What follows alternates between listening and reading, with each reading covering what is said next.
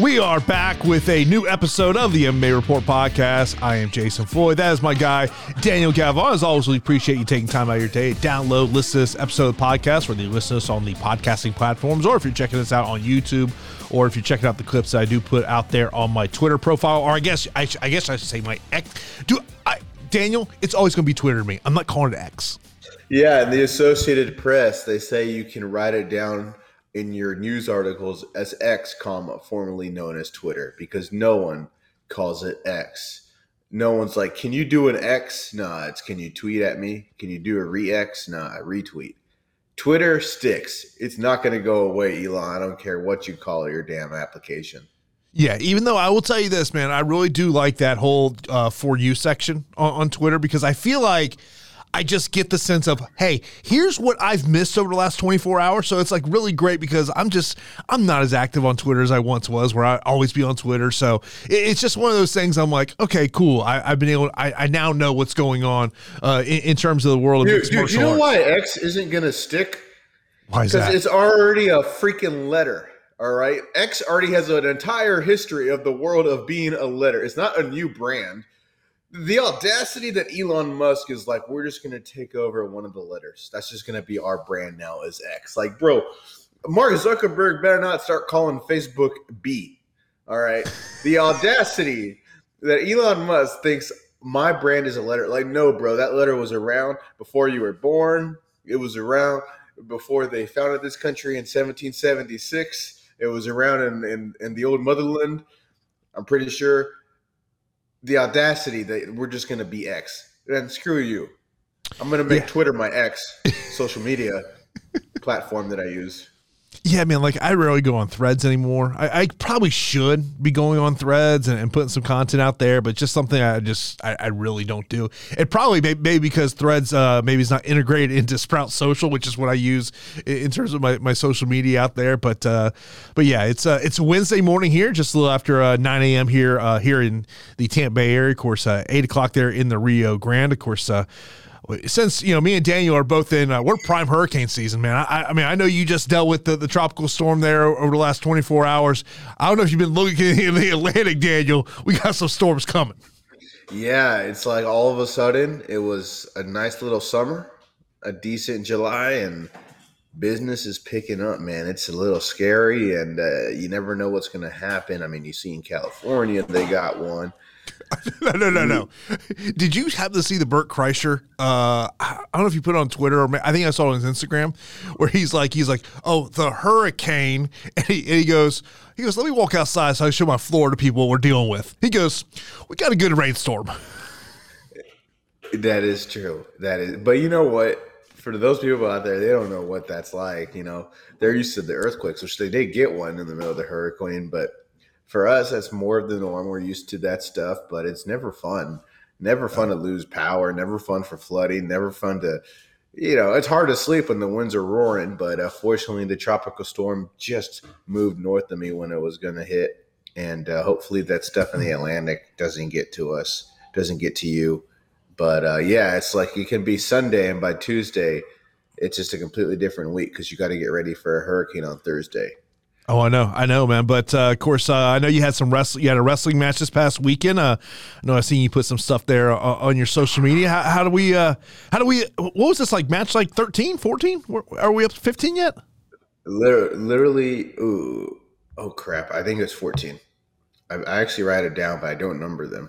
But I believe fourteen because I, I believe the one before was unlucky number thirteen. So, uh, fourteen.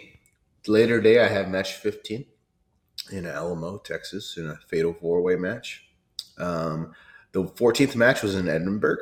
It was in a different type of show. It was in a lucha libre show. Okay. So a much different crowd. They react to different things. They react to the luchador style.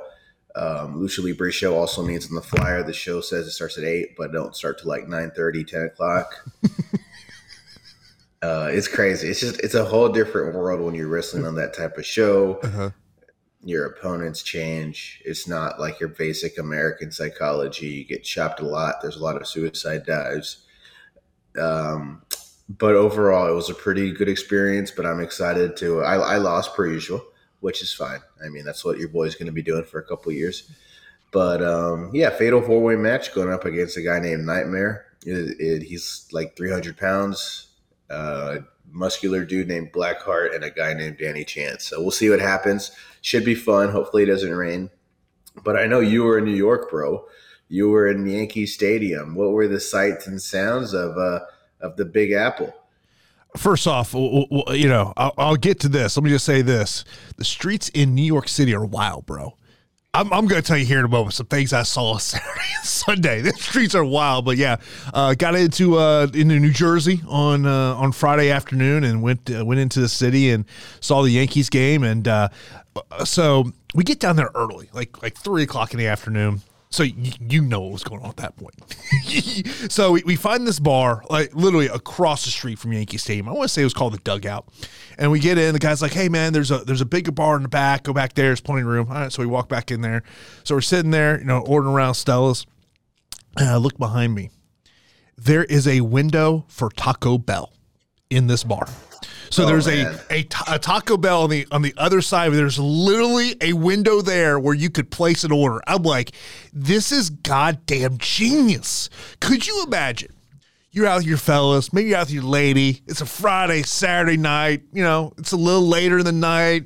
You're getting a little hungry. You're sitting in the bar, and you can just go, "Hey, get that Uber." Oh, I'm gonna get my Taco Bell right here. We'll take it right to the Uber. That's, Genius. No, I mean that's genius idea. How this isn't a common situation is beyond me. I mean that has to be the most profitable Taco Bell in the entire country because there's not a single person that spent a night at that bar that isn't leaving with the bag of, of tacos in hand. I mean that's that's genius. It, it, it's it makes way more sense than those like really weird Taco Bell Long John Silver stores combinations I see. Combine a Taco Bell with the bar. It, eh, that Taco Bell franchise owner is literally probably a millionaire. Yeah, and uh, you know, you know, obviously, I'm not a Yankees fan, but it was really cool going to Yankee Stadium. One things I noticed because when we got we got in probably the stadium, like I don't know, probably about an hour and a half before the game started, and we were just kind of walking around. The thing that, that stuck out to me, and I, have been to, uh, I want to say this has been now the fourth MLB park I've been to. I've been to obviously the Trop. Uh, I've been to Arizona Stadium, Minnesota, now Yankees. So I've been to four MLB stadiums. So one thing that noticed me is we were walking around like every five minutes you walked was a team shop. I mean, there was a team shop everywhere in it. Uh, but man, it was cool, man. Got a got a basically a bucket of boneless wings. Really, really good. You know, but had, had a great time. But so after the game on on Saturday night, I, I you know go into the city after I got done working, and uh, you know we, we were you know hopping around town and we're walking down the street. And so i hear this other guy go yelling at this other guy to stop it. So i look ahead. This dude has kind of got his pants halfway down. Dude is walking and peeing and you can see the line. Oh my god. These streets are wild bro. What time was it? It was probably about 1 a.m I mean, that makes sense. One a.m. I mean, dude. Uh, I mean, dude is literally like you, you know you could clearly tell he's pissing, he, and he is walking in somewhat of a straight line, and you just see the trail of him pissing, and I'm like, we ain't Tampa anymore, bro. No, you're not. Yeah, this is like. uh this is like Alice in Wonderland, you know, or you ain't in Kansas anymore. That's Wizard of Oz. Uh, yeah, I don't understand the concept of walking and peeing. I mean, I understand the concept of peeing with your pants down in the public streets of New York in the first place, but to do that and add on the difficulty of walking and peeing is absurd to me. Like, just stand there for a moment. You know, why? Why? And God, you know, I'm beginning to question this guy's um, logic here. But I'm, uh, yeah, I'm going to imagine might have been a homeless person. Sunday, I see two things that just. Well, why is he rushing? Why is he? Why is he rushing? Why why is anybody rushing? I, am sorry, Taylor. I, did, I, I didn't. I didn't want to be a reporter and go up to him and say, "Hey, man, can we get a play by play of what just happened here?" I, I mean, I, logically, just stand there for a moment and let it go. You know, I, am not even talking about the public urination part, which I'm pretty sure is illegal, but I just don't understand the combination of public urination and travel. Like, just just wait a minute. You know? I, yeah, I don't know. So on Sunday there was a, a Popeyes I saw, and we look uh-huh. over. This dude is shirtless, let's just say you can see crack as well, in, meaning the butt crack, and he's just sitting there at the counter ordering his Popeyes, and then we're walking down the street, and I did a double take. Homeboy is sitting on the sidewalk rolling a joint. Hey man. I know it's I know it's legal in New York, but still it's one of those things of even though I'm very pro marijuana, I just looked over and go, Oh yeah, that guy is rolling a J. That seems like a pretty fun combination, honestly. You know, some chicken and some vegetables. Uh, that uh, you know that I'm glad you made it back to Florida, uh, but it seems like saw look, the whole people, New York. People think us Floridians are crazy. I, I know Florida man's crazy, but man, them, them streets are wild up in NYC. Uh, they're they're wild. Y'all are crazy though. I mean, y'all got people whose jobs are just to hunt pythons over there. So, I mean, uh, y'all yeah. are your own no, crazy. No, no, uh, dude. You if you see a, if I see a snake, my scared ass is running the other goddamn way. It's like like these people who who who uh, try to attack uh, wrestle alligators. There is something wrong with you. There yeah. is something wrong with you. Yeah, the alligator has a significant advantage in that it can bite your head off immediately. Yeah, you know, I, am not playing with that. I'm not playing with that, man. Yeah. If, if, I'm at a park and it says "warning alligators in the area," see you later. I'm done. Yeah, yeah, yeah. I, I remember, dude. I remember a couple years ago, I was walk, walking my dog at the park, and someone's like, "Hey, just FYI, the alligator's right there." I'm like, "All right, we're bouncing the other way."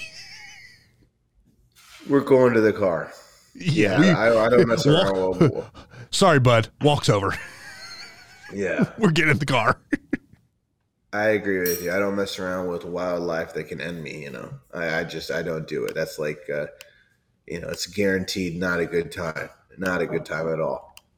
But uh, you know, UFC 292 did take place this past week. Let's get into the mixed martial arts conversation. Guess what? People download this episode for uh, the Suga Show's here, baby. The Suga Show is here. I mean, and I, to me, one of the biggest takeaways from this really has to do the after effect. A, the way Aljo handled this. I mean, there's these times in sport where you've seen a a champion lose their belt and they just go out there and just they handle the class and give Aljo credit and, and just how transparent he was with everything here, Danny. But the other thing is the fact of we're talking about a main event UFC pay per view where literally not that long after this fight is over, the UFC's got the entire ending sequence on their YouTube page. And I was looking this morning, that video almost has 8 million views at this point. I mean, simply put, Sean O'Malley has the potential to be the biggest star in the UFC. He has that potential. He has that outlandish character that resonates with non UFC fans. The type of character and personality that just people who don't watch this sport are aware of because of his colorful hair, colorful personality, great name, and fun fighting style. He can be the next Conor. He probably will not be as big as Conor McGregor. And the reason why I say that is Conor was just a lot bigger when he won the championship versus when Sean did. But at the end of the day, hats off to Sean O'Malley, man. He always had an incredible amount of potential in my eyes. But in back to back fights, I picked him to lose. In back to back fights, I thought he was going to lose to Petr Yan. I thought he was going to lose to Aljamain Sterling. In back to back fights, he's won it, and he solidified himself as the best 135er in the world. And I'll give kudos to my guy Pete Rogers Jr. He actually he picked Sean O'Malley to win, and, and just a beautiful counter right hand that Sean O'Malley lands. And I, I don't know if you've seen this on Twitter or not or X, uh, is comparing the Conor knockout of Jose Aldo and in comparing this, just how similar they looked. I mean, it's just a beautiful shot. I mean, you talk about the fact of Suga stops the takedowns in the, in the first round and, and just a, a, a, beautiful counter combination. I mean, lands it straight on the jaw. And I, I saw some people talking about early stoppage. I have zero issues with this stoppage. I, I I mean, I know that maybe we live in a mindset where people want to see the fire truly go out, but like I have zero issues with the stoppage here by Marc Goddard. Yeah, especially when the way Aljo turns after that initial punch, where it doesn't appear to be intelligent defense, it appears to be escaping an onslaught of strikes. It was an early stoppage in terms of it happened really soon after the knockdown, but to me, it was a justified stoppage. And based on the lack of complaint from the former champion, I think we got ourselves a good stoppage. Um, it, it's impressive what Sean did, specifically what you mentioned his defensive wrestling, because that was going to be the great equalizer. That was going to be what led to Sterling having a fairly easy victory, is putting Sean on his back and out grappling him. Sean shucked off all the takedowns. He shucked off all the wrestling. That was a major question mark heading into this fight. We've seen Aljo wrestle Cejudo and have success. For Sean to be able to defend that wrestling, that lets you know he's going to be able to hold this championship against most opponents because his stand up is really at a different level. It's that fight ending ability where he's just playing a different ball game. Yeah, I mean, and, and, I talked about the fact of just how transparent Aljamain Sterling was a- after this fact, and um, you know, I think it really kind of leads into a lot of questions. I mean, you know, look, coming into this fight, he was talking about this fight as being his last fight at, at 135 pounds. He's going to move up to 145. You know, and he, and he makes the comments about the fact of, hey, if if Sean O'Malley can do this, what can what can Alexander Volkanovski do to me. I mean, it, it's you got. I mean, it's one of those things where we got to give Sean O'Malley a lot of credit for what he was able to do. You know, in terms of what it's going to be. I'm fascinated to see what the UFC does next with Sean O'Malley. He's are you talking about you know potentially being a part of that December pay per view, whether it's the main event or the co main event. Maybe you know, we'll talk about Conor McGregor here a little bit later on the show. But to me, it's going to be interesting to see how what is the path the UFC goes. Like I feel like if I'm the UFC now, while Merab or Corey Sandhagen are the most deserving challengers for the next title shot, and, and I don't think, you know, because of how that knockout was, I don't think that Aljo should get an immediate rematch, even though, you know, his history as a champion, maybe you can kind of make a case for that. But I think kind of just the way the fight goes, Aljo doesn't get the rematch here. But like, if I'm in Dana White's shoes, I'm in Hunter Campbell, Mick Maynard, Sean Shelby's shoes, and I'm saying, all right, guys, as we look at us as a UFC promotion, what makes the most sense? To me, what makes the most sense, while he may not deserve the title shot here, and I don't think he deserves it, but we have a storyline here of I think the smart move here to UFC is to go Sean O'Malley's first title defense is against Chito Vera. Look, I think that makes a lot of sense for the UFC. I think that makes a lot of sense for Sean O'Malley. And I think the thing you're not saying here is the reason why the Marlon Vera fight makes sense more so than the uh, fight makes sense is because Sean can win that fight pretty pretty likelihood. Even though he lost that first fight to Vera, Sean more than likely is going to win that rematch. The thing that we're not saying, if he fights Merab next, who is the rightful challenger, he will lose probably he there's a high probability that Sean is going to lose to Merab and the Suga Show that promises to rain down all this money on the UFC's champion will already be closed for business. In my mind, there is no other person on the planet that deserves that championship fight more than Merab. Way more than Corey Sandhagen, in my opinion.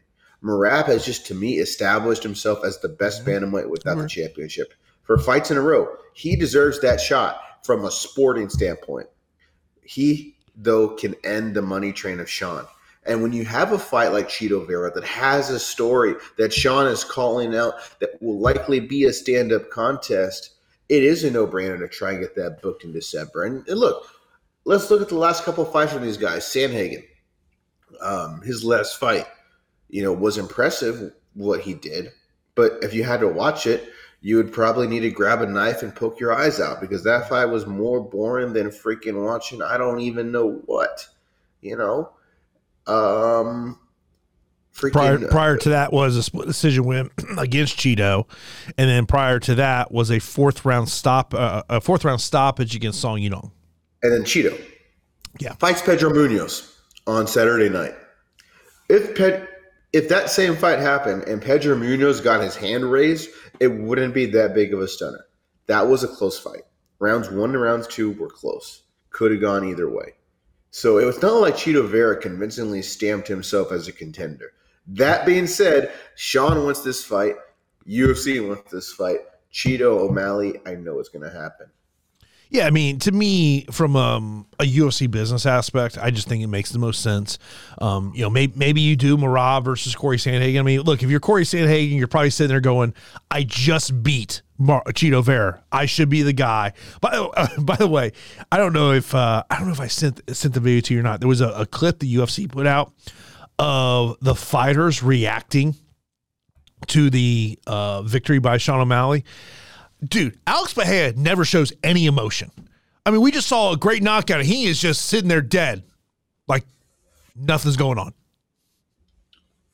Yeah, I don't know what what's going on with him. I don't know how he's not reacting, but uh, he's he's a different dude, man. He is a different dude with Glover in his corner. But I think Corey, bro, goes to show you what happens when you fight bad, when you have a boring fight. Because if he had a good fight against Rob Font, he would be no doubt the guy fighting for this championship. If the fight against Rob Font was a fight of the night last time out, I think it's Sandhagen O'Malley all day. Because Sandhagen gives you that, oh, this is going to be a great fight with Sean. And he has a little bit more of an impressive resume given he just beat Chito. So that goes to show you that sometimes in winning it won't do much to your career because the UFC's kind of created that environment where you got to perform well, right? You got to want to fight like Cody Gibson and uh, Katona, but they delivered an amazing fight. That you got to be, you know, do your your tribute to the Bonner Griffin tough One finale. That's how you got to fight. Because Corey fought safe, despite winning, the win really didn't do much for his stock. Yeah, I mean, I look be at stunned if you know, he fights next for the title. like you mentioned Cody Gibson doesn't go out there and get the win, puts on a great fight, and after the fight, uh, I, I want to say it was Oscar Willis maybe asked Dana White about it. And Dana White's like, yeah, man, we're, we're bringing this guy in. I mean, you go out there and do what he did, you know. But the question is, is what do you do with Aljo next? Let's just say he stays at 35. Okay, let's just say you do Sean O'Malley versus um, Chito Vera. Obviously, Aljo and Merab are not going to fight each other. You want to see them fight? Go watch them in the training room. You Aljo just fought Cejudo. Does have the win against Corey, Corey. Was a while ago. We've seen the Yan fight countless times. Now, then we're getting into Rob Font, Song Yadong, Dom Cruz, Munoz, Umar Nurmagomedov. I mean, like, I don't know. I mean, I would guess that. I mean, like, if you booked Merab versus Corey, I know both of them are coming off injuries. I don't know where you book Aljo next. Jason, I know you're looking at 135. I know Aljo's looking at 135. He's going to fight at 145. I'll tell you why. A, a, a minute after getting knocked out, you kind of get a little scared about 145. A week after losing, you get scared about making that weight cut again. And I think the more Aljo gets away from this loss and the more he thinks about what it's going to take to cut down to 135, he's going to talk himself into cutting to 145, in my opinion. I think he's going to look at Merab in that gym and be like, it's his turn to be champion. And I think he's going to move to 145. At 135, there is not a sexy fight to make. Mm-hmm. There just isn't. You know, to me, the sexiest possible matchup for Aljo is Cejudo rematch. Um, I think you put him at 145. You look at a name like Brian Ortega. Is he ready to come back from that shoulder injury? That is a juicy matchup. Ortega versus Sterling. Ortega welcoming Aljo to 145. Jason, my bet is Aljamain Sterling is going to move to featherweight. Okay. I mean, look, and there's a lot of options there. And I mean, Joe Rogan, uh, he commented on the broadcast. He's like, you know, uh, Aljo is probably the best weight carrier we have in MMA. And I mean, this is a guy that just can't make mistakes. I mean, there, there's a lot of options there. I mean, you know, maybe if he wants a tune up fight at 145, maybe, maybe you look at some of those guys, say, ranked, uh, let's say seven and below. So you got Calvin of course, Zombie fights Max Holloway coming up here uh, on Saturday. You got uh, Chikadze, Evloev, Mitchell, uh, Sodiq, Ige, Barboza, Cesarius. I mean, maybe, maybe it's a guy like a Dan Ige because that's clearly a fight you could headline, say, say a UFC Apex card. So we'll see what happens there. Co-main event, Zhang Weili, man, she looked amazing. I mean, just looked amazing. When you and it's crazy when you look at the stats of this fight uh, of what she was able to do. I mean, I know from my DFS player, she went out there and scored 190 points in this one. She has she's six of seven in takedowns, has 16 minutes of control times, lands 296 total strikes.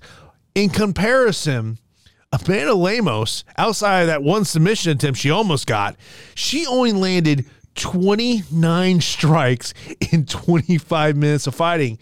And I heard someone else say this, and I think it's an interesting debate right now. Who is is Weili the best female fighter in the UFC currently? You, you look, Shevchenko is obviously coming off that loss. We'll see what happens in, in the rematch against Grasso coming up next month there on, on September the 16th. And I think there is a very much, and you know, you got Julian Payne at 135. We'll see what kind of shapes out with that division there. if you if you sit there and say Weili is the best female fighter currently in the UFC, I don't have a big argument for you. Yeah, right now in the UFC pound for pound rankings, they have Grasso number one, Weili's number two, Shevchenko's number three, and the woman with two wins over over over over uh, over Zhang is is number four, and Rose Namajunas. Yeah. I think Weili is the best footballer in the. Sorry, I had a damn sneeze attack trying to make my Zhang Weili point, and the good Lord's giving me uh, some boogers. Look, here's why Zhang's better than Grasso. She's more well rounded. Zhang obviously is a phenomenal striker, but we saw, hey, bro, I'm just gonna go out there and like out wrestle the hell out of you against Amanda Lemos. Like Amanda Lemos is a hell of a challenger, and I and Zhang dominated that. And as good as Grasso is as champion, I can't imagine her having a performance like that against a fellow top five contender in her weight class. Yes, Zhang is the best female fighter in the UFC with the void that has been created with Amanda retiring and Shevchenko with that loss. Zhang, Weili, is probably going to go on a hell of a run here at 34 years of age. I don't see too many people that can go out there and contend with uh, her. And she may put together one of the more yeah. underrated UFC careers of all time. There's one name that sticks out to me. Hit me. Tatiana Suarez. That's a good fight, my man. Do you think that's next? Do you think that's what we're going with next? Okay. Here's uh, now this becomes the business aspect of the UFC. At the end of the day, the UFC is a business. Do you eat now as a combat sports consumer? I would love to see Weili's next title defense be against Tatiana Suarez. And I know that the UFC matchmakers have basically told Suarez, you got to pick a division. You're either a 115er or you're a 125. 115 would be the clear path to a, a, a potential immediate title shot. But let's say Weili wants a fight, let's say January, February, and the UFC can put a show on in China. What if it's her versus Yan Xiaonan? Yeah, that's that's a good one. I think those are the two most likely fights. And if I had to guess, Jason, I'm going with Zhang and Yan as the fight in China. I think that's the fight to make there. Suarez is going to be there.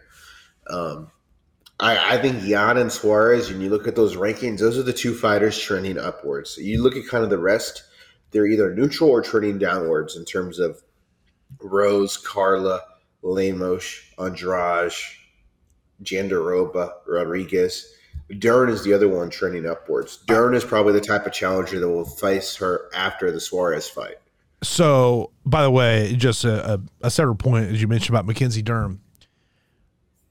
I have to question Jessica Andrade's management. She's lost three in a row. Erin Blanchfield, Yan Xiaonan, Tatiana Suarez, and now she's booked to fight Mackenzie Dern in November. What are they doing?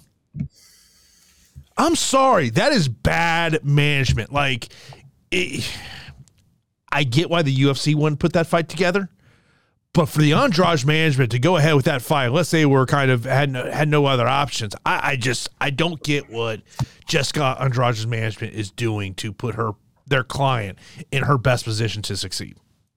I mean, it was just a couple fights ago where it looked like Jessica Andrade was one of the best fighters in this weight class, and she's now taking on three of the toughest fighters in the weight class. Three losses in a row, and has looked really bad in all three. And she's now going in there against someone else.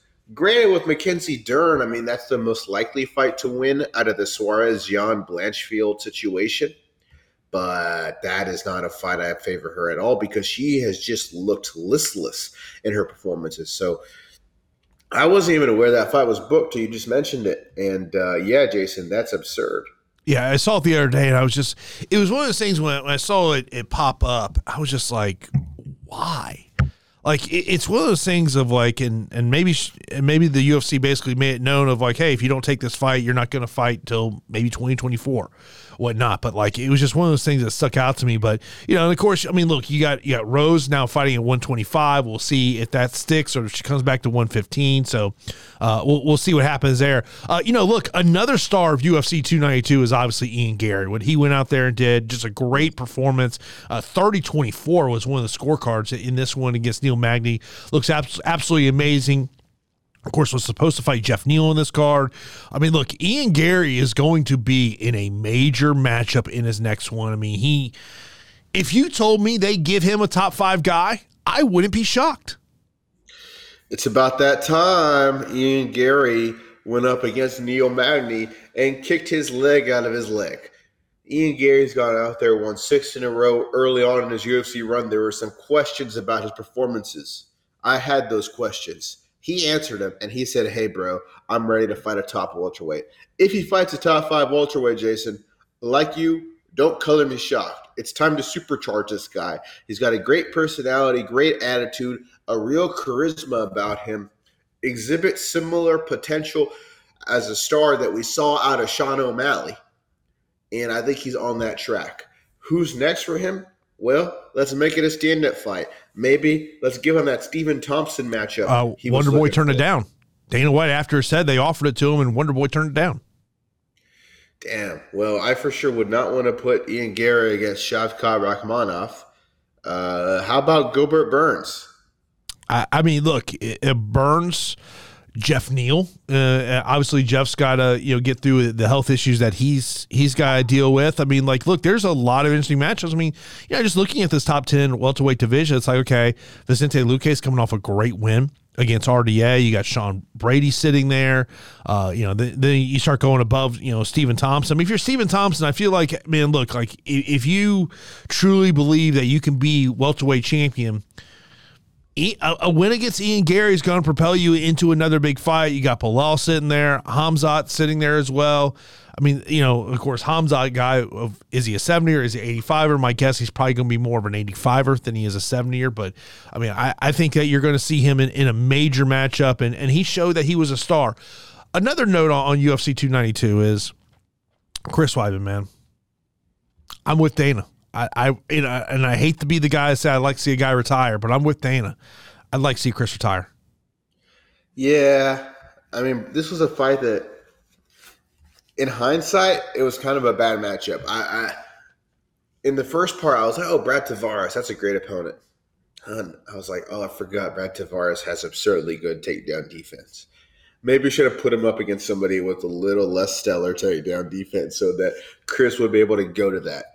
Yeah, Chris looks slow. Chris isn't going to be able to fight at that UFC level. Can't blame him. He's nearly 40 years old and he went through a catastrophic injury. Mm-hmm. He's got the heart of a warrior, and his heart is being let down by his body.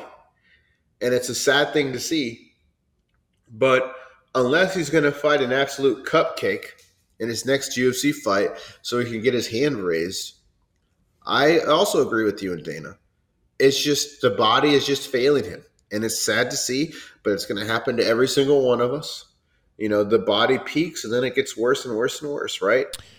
It, it just that's just how that's how Father Time goes. Father Time is the only undefeated fighter, and Father Time couldn't even beat Tom Brady. It couldn't even beat Randy Couture. It ain't gonna beat Chris Weidman. It ain't gonna get beat by Chris Weidman. Excuse me. It's the one beating us all. I mean, look, it, it's we, we see this with fires, and part of his uh, comment to ESPN after this was, "I'm not done, so I'll be back better than ever." But this was a good opportunity to get back in the octagon, and you know, Dana White, you know, he said in his post-fight press conference, he said he goes, "Look, I love Chris Weidman, I, I love the guy." He goes, "But yeah, I'd, I'd like to see him retire," and it, it's one of those things, and, and it's a sad part of this sport is you know for you know 99% of, of combat sports fighters that they they don't get to go out of the sport the way they want. You know, you, you all want to be what Khabib Nurmagomedov did and, and George St. Pierre did, but they're the anomaly in this sport of, of fighters who walk away. And you always go back to that Chael Sonnen comment that the way your career likely ends is you looking up at the lights and you know we'll see what happens there. But a good win there by Brad Tavares. There's a there's a really good transition point, but we're still talking about the UFC. But there's a topic we're going to talk about where it's like, damn, there's, there's a real good transition point Ooh, here. Oh yeah, yeah. but we'll get to it. We'll get to it. But yeah, yeah, we will. We will get to that. Uh, guy, man, about get some love to Kurt Holobaugh what he was able to do, get that submission. Katona and Gibson had a great fight where geez, Cody Gibson lands 164 significant strikes, 160 uh, for Brad Katona. Uh, Gregory Rodrigues getting back on the winning stride, using that uh, what he was able to do, only need one minute and 43 seconds. Uh, get, get Damon Blackshear a lot of credit for stepping up on six days' notice, even though he doesn't get the win there. against uh against Mario Bautista. You know, uh, it kind of felt I felt guilty. I felt like Gregory Rodrigues and Denis Tiuliulin shouldn't have been booked. Like I feel like that fight legally should not have happened. Rodrigues kicked this dude's ass easily. Like it was just like he picked him up, put him down, got mount, beat him up. That fight made me feel sick watching it. I felt like that was a massive mismatch. And I'm like, come on, commissions. Let's not legalize these types of fights because that just felt like a WWF 1980s Hulk Hogan taking on the jobber. Uh, Gregory Rodrigues, Robocop looks great. Look, the Ultimate Fighter, uh, these were two really good finale performances, man. I think that's what happens whenever you have UFC fighters in the Ultimate Fighter is you get a UFC caliber fight. Main uh, Gibson Katona, nice little homage to Griffin and Bonner. Holobaugh Hubbard, Holobaugh dropped the first round, I believe, and then he came back, got that triangle choke. Nice little transition to get into there. Uh, to me, the highlight of the card outside of the main event was the two Ultimate Fighter fights. Mm-hmm. Yeah, yeah. I mean, and, and, this is actually a season, the Ultimate Fire, I, have watched more than any season in ten plus years. I mean, maybe even going long back longer than that. So, uh, of course, you know we're we're going to continue to see the Ultimate Fighter. I mean, Dana White's Contender Series was last night. Four of the five winning fighters get contracts. Current UFC fighters, you better be watching this Contender Series because. Uh, UFC signed a lot of fighters here. Now, you, speak about things that are, are, related to UFC 292 and the Ultimate Fighter. Of course, Conor McGregor was not in attendance uh, on Saturday night, but Michael Chandler was. Michael Chandler, you know, talked to the media.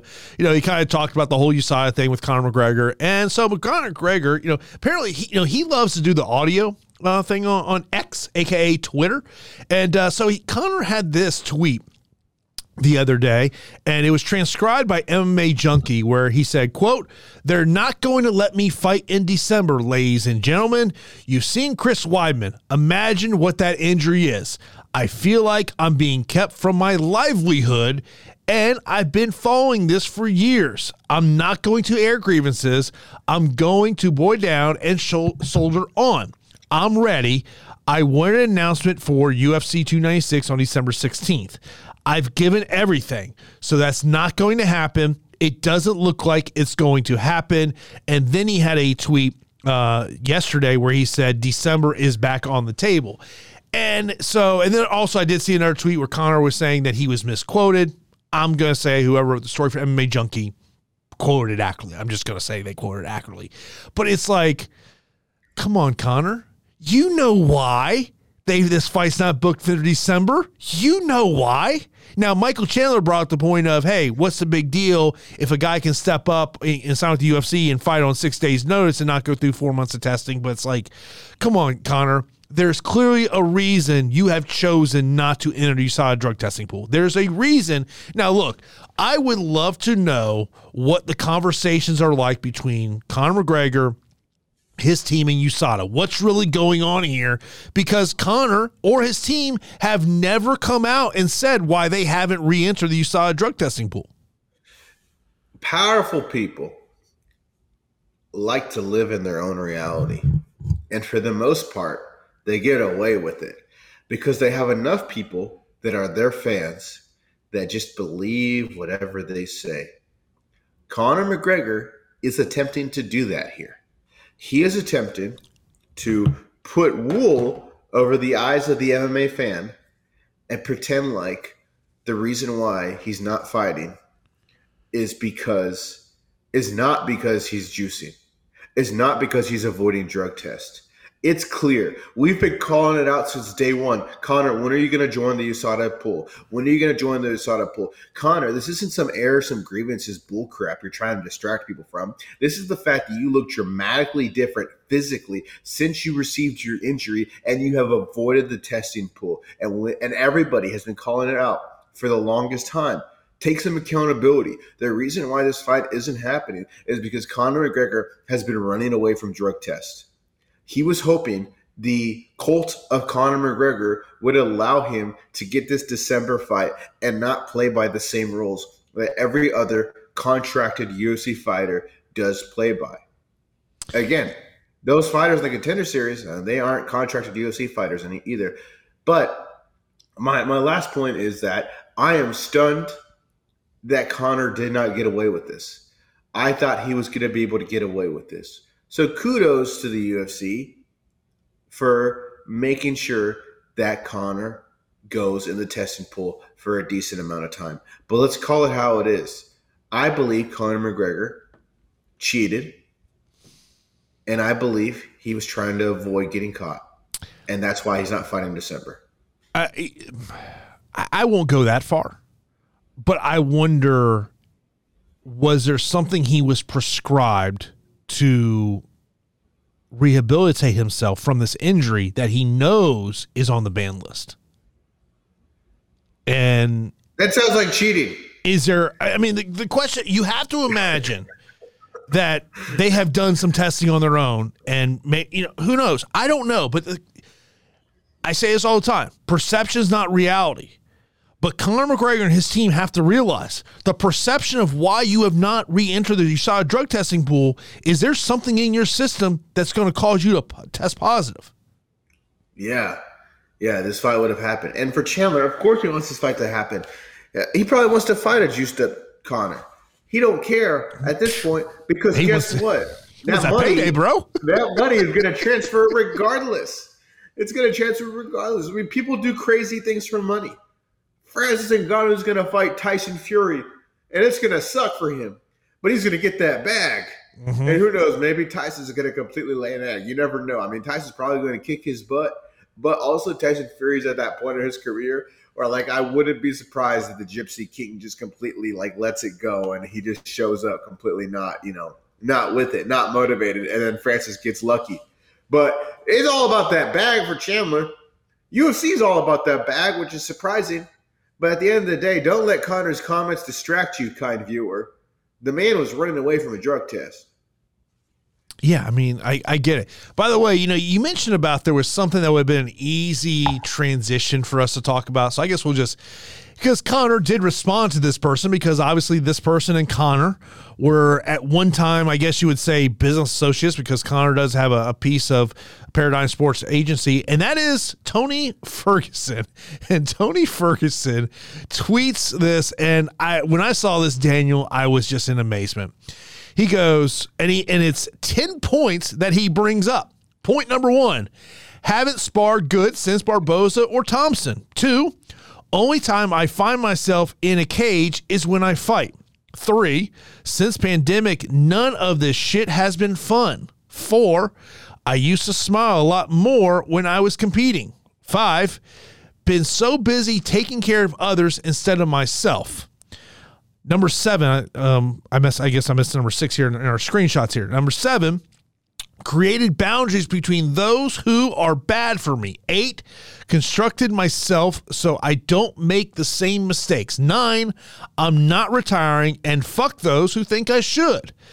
10, I have work to do and I'm one pissed off MFer. Okay, Daniel. I mean, is there no one around Tony Ferguson that goes, Hey, Tony, you do realize there are going to be people who look at your tweet and go, You're goddamn delusional. Yeah.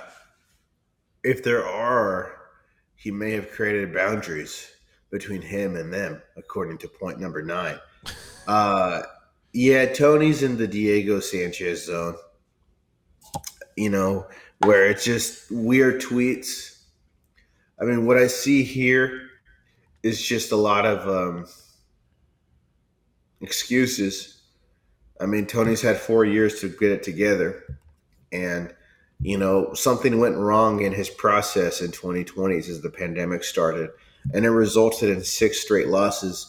And it couldn't have come at a worse time because, similar to Chris Weidman, he also physically is in that point where his body is starting to let him down. He's 39 years old now so you combine your process getting out of whack to where you no longer have that same process that got you to become up here with Khabib as one of the top two lightweights in the world. That process falters as your body begins to decline. It's a bad combination, at least six straight losses. And now this sport is brutal, bro. There is no beautiful comeback story in this sport. There are occasionally. Robbie Lawler was able to go out on a high note But by and large, things don't end well. And yeah, Tony's tweets just look delusional. Yeah, I mean, it's one of these things I sit there and just go, we have to judge on what we see on fight night.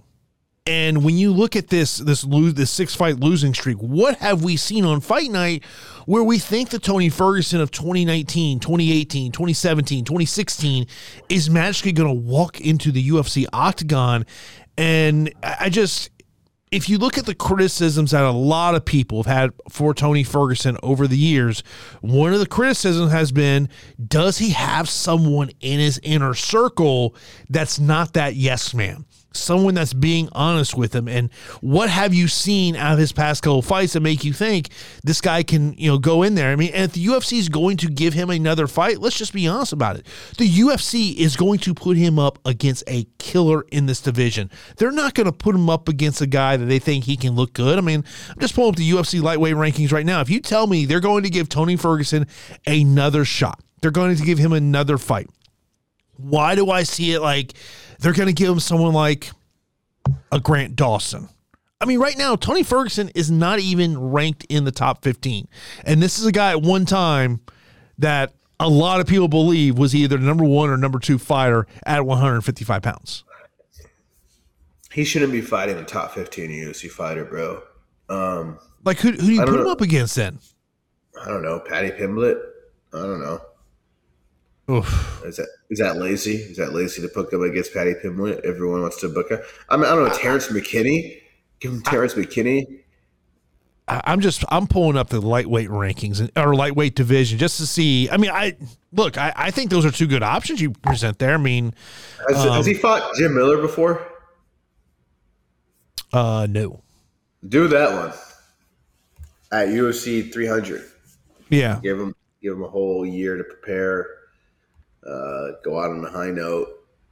Give me Jim Miller, Tony Ferguson, Michael Johnson, Tony Ferguson. Those are the types of dudes he should be fighting. Yeah, I, I just it's just one of those things. You look at that tweet, it's just like, man, Tony, like, man, like you just i mean i get that there's a lot of things we don't see with athletes that happen behind the scenes but you look at him right now and you just go like tony man like I just don't magically see you turning it around. Like, if I sat there and said, who in the top 15 would you give him a chance against? I mean, and I'm just going to pull up the lightweight rankings here again. Like, like 15, Diego Ferreira. 14, Matt Frevola. 13, Renato Moicano. 12, Jalen Turner. 11, RDA. Maybe RDA would be maybe the fight to make if RDA wanted to come back down to 55. Grant Dawson, Dan Hooker, Arman Tsarukyan, Matthias Gamrot, Rafael Fiziev, Michael Chandler. We already saw Chandler knock him out. Beneil Dariush, Dustin Poirier, Gaethje. We saw Gaethje did him. Charles Oliveira, then of course the champion Islam Makhachev. Like, as I, if I was going to give anyone in the top 15, I think RDA would be the fight that would make the most sense. If RDA wanted to fight at 155 again.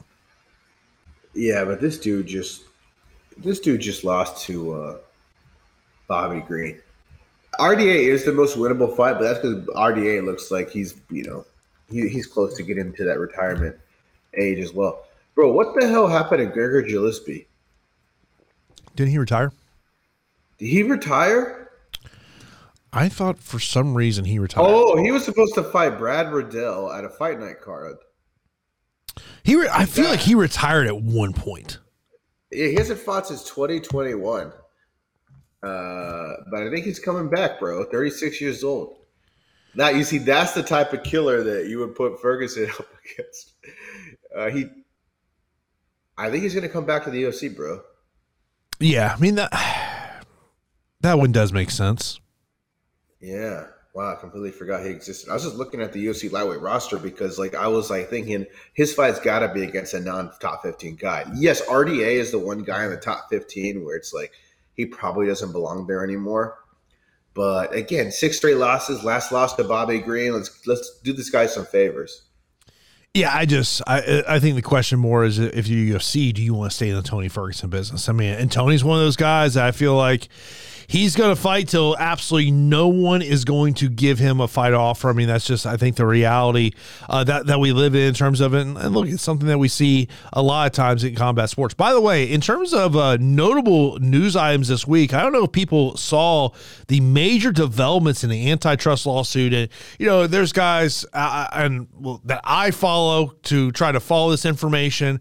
John Nash, Paul Gift, Erik Magraken, all those guys do a great job in covering this one. But if you did not see the updates in the antitrust lawsuit, over the past couple days.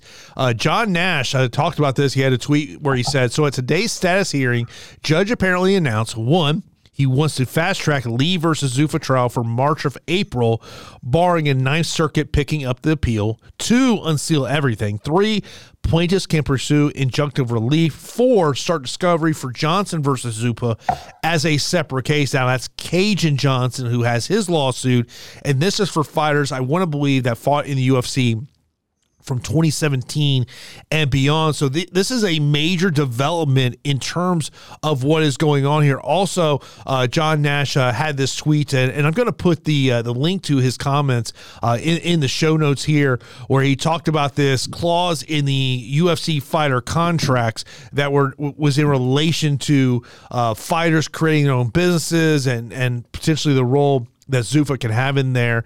He did a podcast a couple months ago where he really talked about this. I'm going to put that there in the show notes so people can uh, check out exactly what John Nash had to say. But it was something that people were talking about there on social media o- over the past couple of days. But obviously, this is massive news in terms of, and to me, the part where in that tweet that stuck out to me the most was unsealing everything we're about to find out a lot of stuff that's been going on, on, on behind the scenes. And i do wonder how many people in this industry who have testified in in in in terms of so far in this litigation that might be sweating a little bit of how they may look. What are some of the things you might we might see when things are unsealed? To me the most interesting thing is what about communication between the UFC and managers? Are we going to find out truly that there are managers who have not been necessarily looking out for the best interest of their client, more looking out for the best interest of their personal business and having a good relationship with the UFC? Yeah, that to me is the elephant in the room. And that Which, could be pretty crazy and people have been noticing Sean O'Malley's been talking about the, the, the crappy things management companies do. He's talked about at some point he's going to be full disclosure about it. Aljamain Sterling talked about it. When, when Sean O'Malley started talking about it, I'm pre- I, I think I know who he's talking about. Gonna be it's gonna be interesting to see how this thing plays out and um and I forget whether it was Aljo or O'Malley. It might have been O'Malley said where he was like He's like, hey, I'm not saying don't sign with a management agency, but you need to have a lawyer look over that contract you're signing with the management company. And I I have seen some management contracts. I've been floored with some of the things that are in there that fighters agree to. Yep. That's the most important thing. say it again. If you're a fighter listening to this podcast, listen to what Sean said there. I don't care what contract it is. If anyone in the industry is putting a contract in front of you, you hire an independent lawyer to look through that contract and communicate to you what's in there. Yeah. Because these big ass contracts have all types of language, similar to what John was analyzing, where maybe people were overreacting a little bit. But the language is in a lot of these contracts that theoretically gives the person you're signing a deal a lot more ownership over stuff that maybe they could act upon if they don't. Get a lawyer when you sign a contract they're looking to screw you. They ain't looking to do you any favors. There ain't a contract on like page 17 where there's like a ooh, you get free pizza on Fridays. like, nah, dude, that whole contract is designed to screw you over. They're just hoping you don't figure out how you're getting screwed. Yeah, I was listening to what John was talking about on his podcast, and, and when he was talking about that clause, it was from a podcast like three months ago, and he's like, he's like, look, I've reached out to multiple lawyers, and he said it's it's very the, the, the language is vague, and you know that's kind of when you're talking about signing some you know some type of contract, you really don't want vague contracts out there, and and look, I mean, and that is a smart thing. Just like you said, if you got to, you know, have a, a lawyer read over that contract and have that lawyer give you what what dumbify this contract down for me, please. You know, if I, am going to my guy, I'm going, hey Billy, uh, can you read this thing for me and explain to me what this really means? Because there's some words in here I don't know what the hell they mean. Yeah, yeah, these are simple ideas. They get lawyerified, and they make it sound all complex, so they don't know how they're screwing you. Simple as that. But it, it's it's a major development, and and I based on the people I follow, I, I think that when they, they had this court hearing, they weren't expecting all of a sudden, hey, we're fast tracking all this stuff up to March and April of next year, and boy, this is going to be, you know, this has been a a long, long, this has been a long process uh, of this antitrust lawsuit and it's it's a major thing. I will say this if you are a person running an athletic commission, commenting on this on social media is probably not in your best interest. What did Tony Cummings say? you already know. I, I, I forget the exact comment. I saw it. I'm like, bro, like you're a goddamn regulator. Like there is no benefit. Like at, at some point, there is going to I, I at some point the governor of Colorado is going to call up Ari Emanuel and go, "Hey man, why can't I get an event in Denver? How much is it going to cost me to bring an event in Denver?" And he's going to name a price, and then he's going to say, "Oh, by the way, that guy is running your commission. Fire his ass." I, I, I don't get. I, there's sometimes like, and I've learned this over the years. There are times where you just don't tweet what you think it's not in your best interest. And I don't know how there's no one, uh, there's not someone around Tony Cummings going, "Hey Tony, you commenting publicly on a, on the UFC antitrust lawsuit is not in your best interest." I don't, yeah. I, I, don't get it, Daniel. I, I it, it's one of these things where you, you want to do the SMH emoji of just like, like, what are you doing, man? Like, I, I, I, I, truly, I, I look, I truly believe Tony Cummings wants to help evolve this sport. Problem is, he's on an island by himself with, with some of the things he wants to do. Yeah. Yeah. Some people just can't get out social media, man. Dude, as I've gotten older, I've just realized like there, there's some there's some things I see on social media that God I want to comment on. I'm just like ah, can't do it, can't do it. Yeah, you just got to keep it keep it to yourself, man. Keep it to yourself and your inner thoughts. Yeah, I mean, you have to. I mean, like, like there's just there's just some of these times I just see these things. I'm just like, oh my god, what is going on? By the way, uh, I should uh, note. Um, so uh, yesterday, I'm, I'm sitting here in the office and trying to get some things done, and then I'm like, I get this email from the PFL of the weigh-in results. I go, whoa, whoa, whoa, whoa. They're waiting on a Tuesday for a Friday show? No, no, no. PFL is tonight. So true story. Had no goddamn clue PFL was tonight. And this is a fight card I really love. Yeah, it's a great fight card. I mean, last weekend we had um, four first round finishes in all the playoffs. Uh, Renan Ferreira beat my boy Maurice Greene, whose dreams of fighting Francis Ngannou have been dashed. Uh, Larissa Pacheco runs through Oleinik Kolesnik. I mean, Larissa Pacheco's entire tournament run is probably going to be encapsulated in less than five minutes. Uh, Denis Goltsov gets the win over Jordan Heiderman, and Marina Mokhnatkina is going to be the person who will be Larissa Pacheco's victim in the finals. But this Wednesday, I'll tell you. So literally, we got back from the Yankees game, went to the hotel bar, and the Pacheco fight starts. My buddy next to me goes, "Holy shit, bro! The fight's already over. It's like over in 15 seconds." yeah, yeah. Larissa Pacheco is honestly doing like some good work, bro. She's she's one hell of a fighter, dude. But uh, like, you think about it, if she was in the UFC, what does her bank account look like if she's in the UFC right now, as a comparison to what her bank account looks like right now fighting the PFL? That's why you fight the PFL, baby.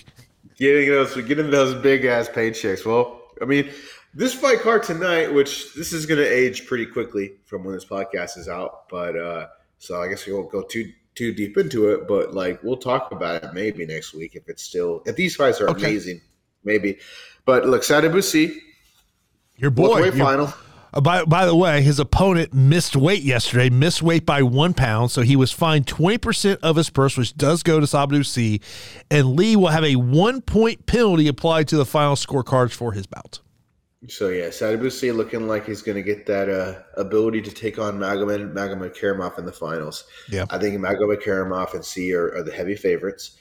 Aubin Mercier, I think, is a pretty heavy favorite against Bruno Miranda. And I think the fight that's getting me and you all tingly inside is is uh, Collard and Burgos. That is going to be a badass fight. Yeah, so uh, Magomedkerimov is a eight to one betting favorite. Uh, Sy is a minus one sixty six betting favorite. These are all odds via DraftKings over at bestfightodds.com. Uh, Olivier Aubin Mercier is a fi- minus five twenty favorite against Bruno Miranda, and Clay Collard is a plus one fourteen betting underdog against Shane Burgos. I, I would say this like to me, eh, eh, if you're just talking about this as a combat sports consumer obviously the number one fight for me of the weekend is the main event of the UFC card on Saturday morning here in the United States. Of course, over there in Singapore, of Max Holloway and the Korean Zombie. I'd probably say the fight that interests me the most as a combat sports fan, the number two fight for me, I would probably say is Clay Collard versus Shane Burgos because you look at the the fighting styles of both of those guys. Like it's just it's a fight that really intrigues me, and so I'm going to make sure I'm in front of my television set on ESPN tonight watching this fight because I think it's it's it's it should be. I mean, you know, obviously it could be boring, but it should be a very entertaining fight. You know what? I would almost say there's one other fight that I think might be the most interesting fight the whole weekend. I would put Collard Burgos at three.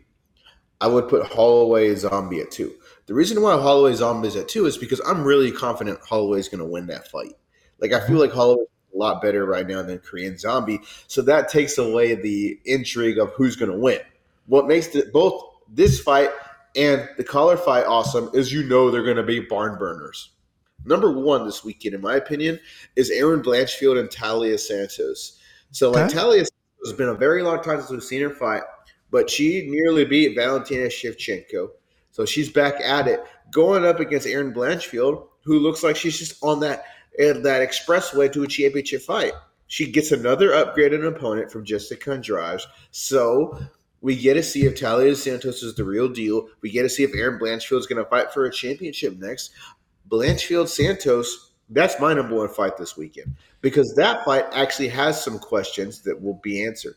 With Burgos and Collard, that's more competitive. I can go either way on who I think is going to win but I don't think either guy has potential to be the best fighter in their weight class. With Blanchfield Santos, Blanchfield has the potential to be the best flyweight in her weight class. And, and, by the way, if you have any uh, listening or watch this on Wednesday, the PFL card tonight, the prelims will be at 6.30 p.m. each time on ESPN Plus.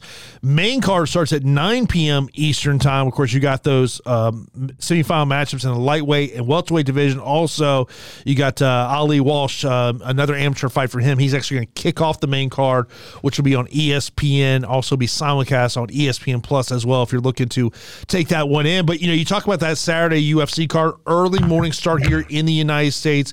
Prelims start 5 a.m. Eastern time, so 4 a.m. down the Rio Grande. I'm going to guess 1% chance you catch any of the prelims.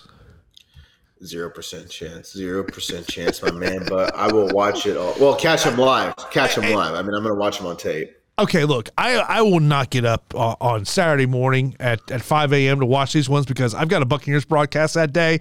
So, uh, and I won't leave the stadium until probably about midnight on Saturday night. So, yeah, I'm not getting up at, at 5 o'clock in the morning to watch it. I will be up by 8 a.m. to watch the main card.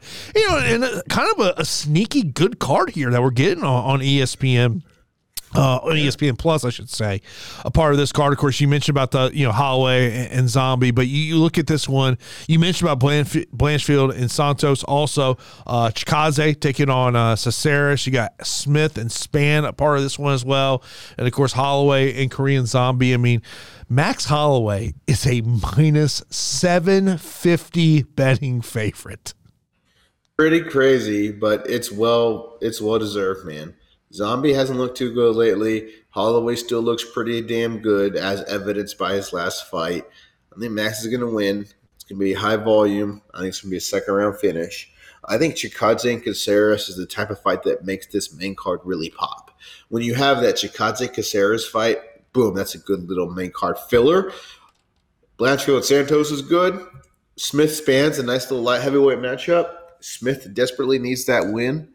And uh, Rinya Nakamura, Fernie Garcia at bantamweight. That is another high quality fight with two bantamweights on the rise. Those preliminary fights, they suck. But the main card, main card is great. Main card is great. I'm excited for this main card. I'll be Yeah, I watching mean- everything. Yeah, I mean, like what, like the prelims. I mean, I'm always a guy like likes to watch inch quantified. I mean, just, Yeah. just, just love his fighting style there. Uh, Garrett Armfield, a guy that I've got a chance to get to know over the past couple of years. He, he's a part of this card. Billy Goff, another one that I've had a chance to talk to over the past couple of years. But yeah, to me, it's all about that main card. Um, by the way, Nakamura, a eight to one betting favorite against uh, uh, Fernie Garcia here. Uh, but, but to me, like, it, like if I was going to rank these fights on Saturday to me one eh, going top four here. I would go holloway zombie number one. Number two i think you got to go blanchfield and santos uh, what especially what it means for that division. Three i would go Chikadze, Caceres, and then four i would go smith and Spann. So I'm going one Santos Blanchfield, two Holloway Jung, three Chikadze Caceres, four Nakamura Garcia. Only because like I want to see the Nakamura. I'm just a little more interested in Nakamura more than I am in the future Smith or Spann. And then yeah, you could talk me into like Chitty and Michael, but we're kidding ourselves. If I mean, I think the biggest fight this weekend isn't even an MMA fight. I think it's got to be Usyk versus Daniel Dubois, which is a pretty big boxing matchup and. I think when it's all said and done, that might be the fight in the combat sports world that gets the most publicity. Yeah, I was actually in terms of what I do on the on the daily working in in the uh, the restaurant industry. I noticed that uh, the Usyk fight's actually part of ESPN Plus for business. It's not a traditional pay per view, which I was like, oh well, we'll have we'll have it at the bars because we've got ESPN Plus for business. Uh, primarily, primarily we have it because of, of the UFC there. Um, also, I'll mention uh, you know coming up next week on the Contender Series, uh, a couple of guys that I am very familiar with that will be a part of it. Uh, Mitch Ramirez.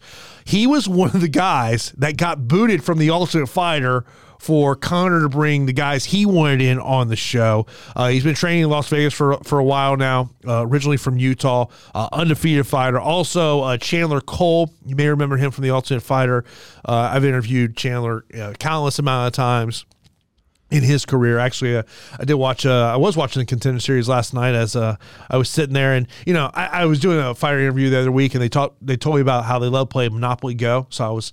I downloaded Monopoly Go last night, and I was playing Monopoly Go on the iPad while watching the fights there. So it was uh, it was an entertaining night of fights, you know. And uh, you know, the, the only thing the only thing I, I really despise about the contender. I, I shouldn't say despise about the contender series, but it really is a way for the UFC to uh, add in cheaper contracts and potentially get rid of uh, fighters who are carrying a little bit of a bigger show money.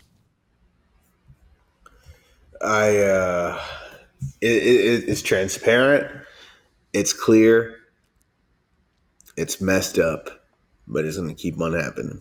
It's going to keep on happening, man.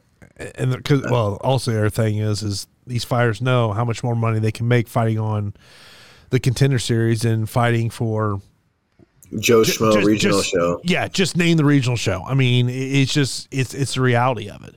Also, you know, another thing I want to bring up, I, you know, I mentioned about how I love that the for you section on, on X, aka formerly known as Twitter, is people were comparing. And, and notable people in the, in the mixed martial arts media industry comparing what the live gate was for UFC 292 in comparison to the past couple events that have happened in Boston are these people just not paying attention to the cost of going to a UFC show in 2023?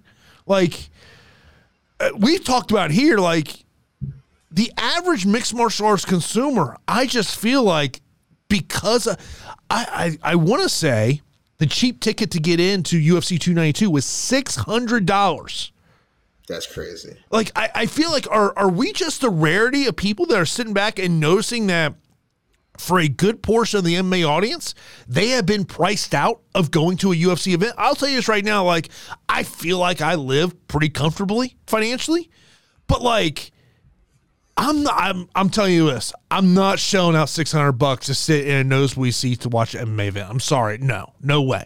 No ways hell. Like, look, I'm debating whether I'm going to drop $650 a ticket to go to FSU LSU next weekend. Yeah. Yeah. Dude, no. did, did you hear what I just said? $650 to sit lower level. Yeah, it's crazy. But yes, people are priced out. People are going to spend half a thousand dollars to go to your show.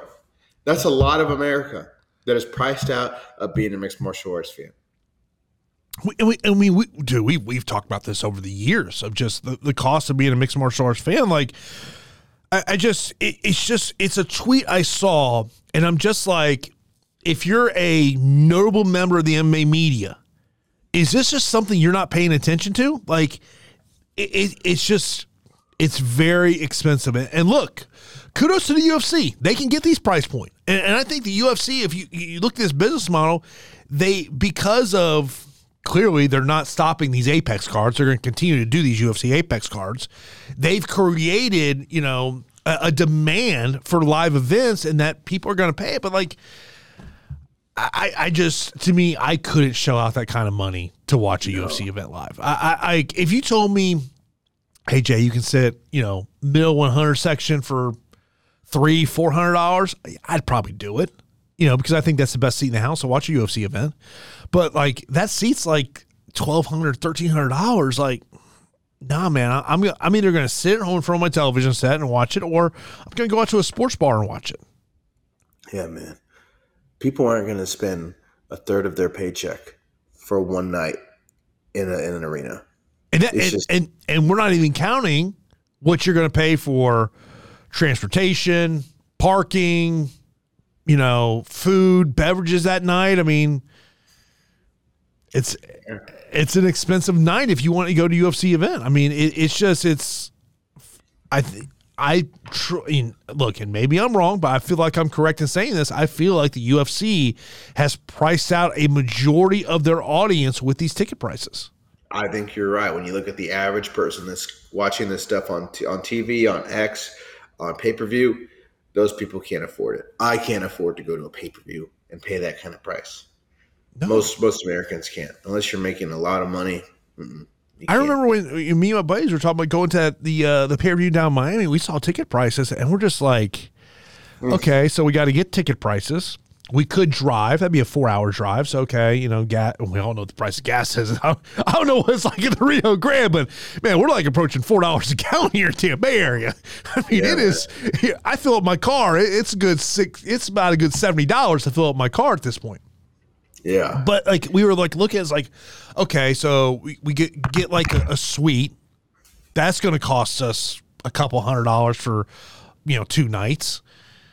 Go to the event and we're just like, man, let's just all get together at someone's house and just order the pay per view and, you know, BYOB. Yeah. That and you're gonna have a much better time and it's not gonna show in your bank account.